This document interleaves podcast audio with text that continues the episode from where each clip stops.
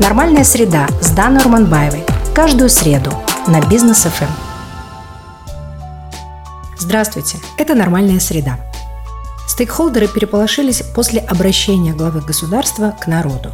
На следующий же день в новостной ленте появилась информация о малых Курултаях, где зрелые и убежденные в своих видениях активисты высказываются, бурно обсуждают и очень много критикуют, в то время как больше всего надо бы дать конструктивных и эмоционально здоровых идей, предложений и, возможно, даже программ. Как все-таки много мы с вами растрачиваем самых важных и невосполнимых ресурсов, коими являются время и энергия. Тратим на оценивание прошлых событий, сказанных когда-то кем-то неудачных слов и совершенных действий.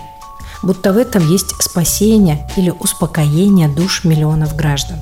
Ну, хотя, возможно, и так. Собрались серьезные личности и расходуют часы, минуты, чтобы припомнить прежнему режиму ошибки, сознательные вредительства, непрофессионализм, кумовство. Всю свою риторику озвучивают в унылой интонации, с непроходящей печалью в голосе, со злым посылом. Будто чем сильнее их вибрации, тем быстрее перестроится наше общество или расширится сознание людей. Бесспорно, критиковать нужно и власть, и сервис, и даже культурные события. В одном из предыдущих выпусков подкаста я поделилась разъяснениями о том, какой может быть правильная критика. Коротко напомню, что критикой может быть только то суждение, которое описывает недостатки продукта, действия, методик, но не самого человека, и уж тем более не его личные свойства.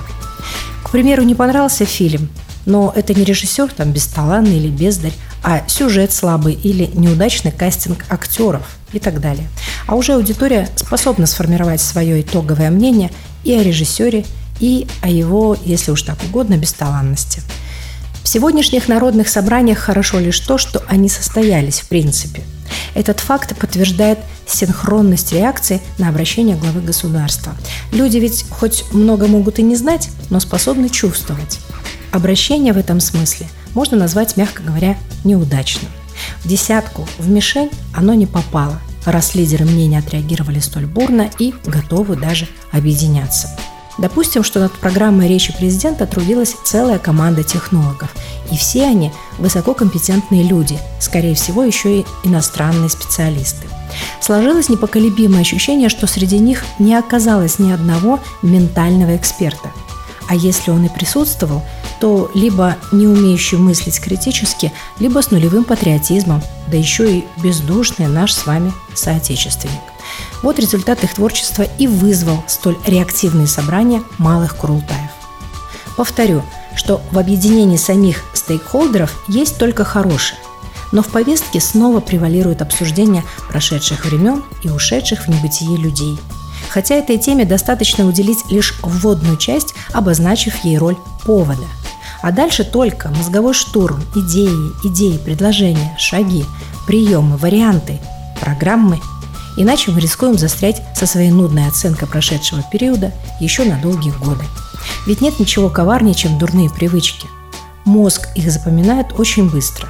Старейшины, ратующие за изменения и улучшение жизни в стране, могут так очень быстро растерять запал следующих за ними граждан, растерять доверие электората – Любые собрания имеют эффективность и успех, когда настроены на высокие вибрации и позитивный климат общения.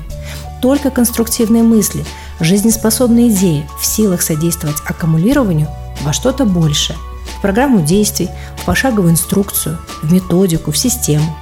И речь идет не только о проходящих курултаях. Это может быть родительское собрание в школе у ваших детей – и собрание жителей ЖК с управленческой группой, например, и даже дружеская посиделка, когда вы готовите сюрприз имениннику. В крупных и успешных корпорациях любой темы дискуссии мозговые штурмы – это всегда история о рациональном расходовании времени и о емкости повестки. Это все называется одним словом – эффективность. Чтобы был эффект от встречи, от обмена суждениями, доводами, мыслями – Качество предлагаемых идей на единицу времени – вот что определяет успех любых собраний. Везде, где собираются люди и есть повестка, залогом успешного результата переговоров являются конструктивные идеи, а не отрицания и не нудные затяжные осуждения. Время, энергия и познание – самые ценные ресурсы. Сослужить нам хорошую службу они способны лишь тогда, когда мы перенастроим свои вибрации на позитивное озвучивание жизнеспособных, сильных решений. Во всяком случае, в нормальных сообществах этот метод работает безупречно, испытано веками и одобрено нормальными людьми. До встречи через неделю.